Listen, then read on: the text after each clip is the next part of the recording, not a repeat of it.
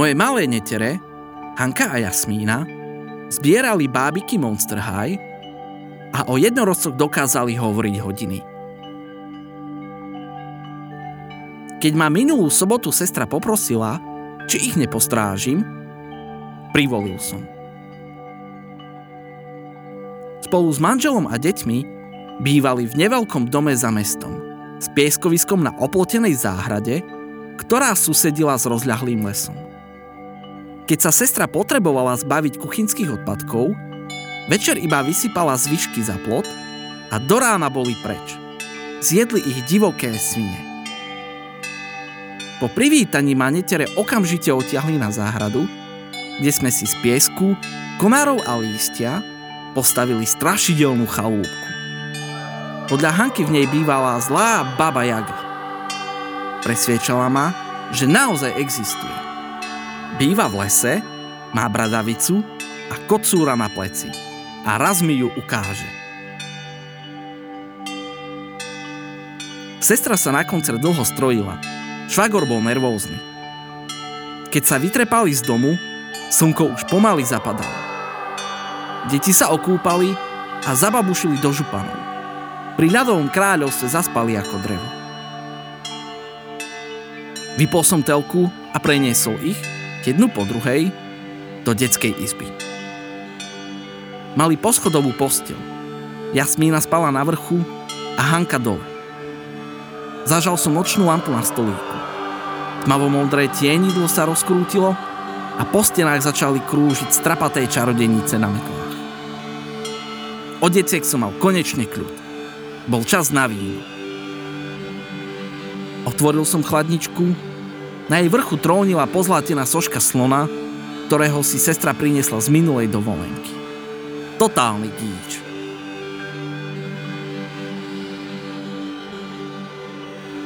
Sadol som si za veľký dubový stôl s pohárom bieleho v ruke a otvoril knihu.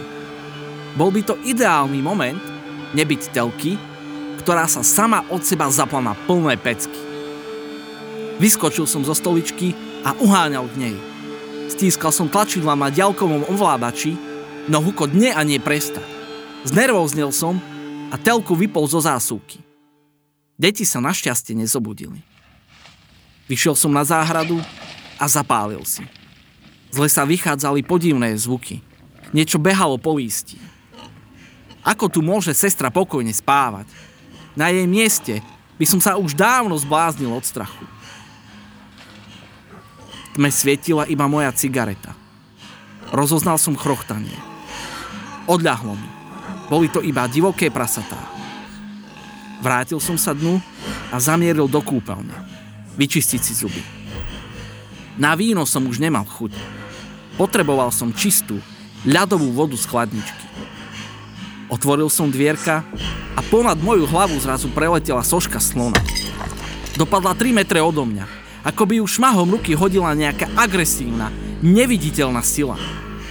Hrudník sa mi zovrel desom. Srdce mi skoro vyletelo z hruďa.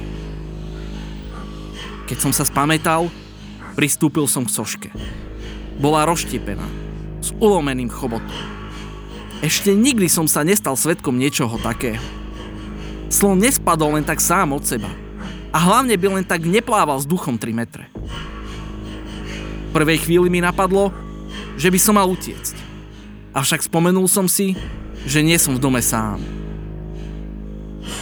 Utekal som k deťom. Potvoril som dvere do ich izby a nahliadol dnu. Na stenách poletovali tmavé obrysy čarodejníc. Decka boli v poriadku. Uľavilo sa mi. Jasmína spala ako zarezaná, no Hanka ako by bola hore. Zdalo sa mi, že spod periny vykukla jej strapatá hlavička. Na to, aká bola Hanka maličká, zaberala dosť miesta v posteli. Ako by v nej nebola sama. Presviečal som sa, že som toho vypil viac než obvykle. Šiel som do kúpeľne, aby som si opláchol tvár studenou vodou. Zažal som a zbledol od hrôzy. Zrkadlo nad umývadlom bolo celé očmúch po zubnej paste. Vydesený k smrti, vyťahol som z recka teplákov mobil a vytočil sestríne číslo. Nedvíhala mi. Prekliatý koncert. Začalo ma požierať zúfalstvo. S rozklepaným hlasom som sestre zanechal odkazovú správu. Ani si už nepamätám, čo presne som hovoril a či to vôbec dávalo zmysel. Bol som svetkom niečoho strašného a nebezpečného. Dovršeniu môjho mučivého zmetku prispel opätovný hukot televízie. Hoci nezapojená do zásuvky, hučala o 106. Uprostred obývačky stále ležala rozbitá soška. Rozhodol som sa, že zobudím netere a utečieme k susedom. Napochodoval som do ich izby. Výjav, ktorý som mal pred svojimi bezmocnými očami, ma ochromil svojou desivosťou. Hankina perina bola posiata krvavými fľakmi. Prikročil som k posteli so šialeným výrazom tvári a perinu strhol. Hanka ležala v krvi a vôbec nedýchala. Po jej nevládnom tele poletovali obrysy čarodejníc.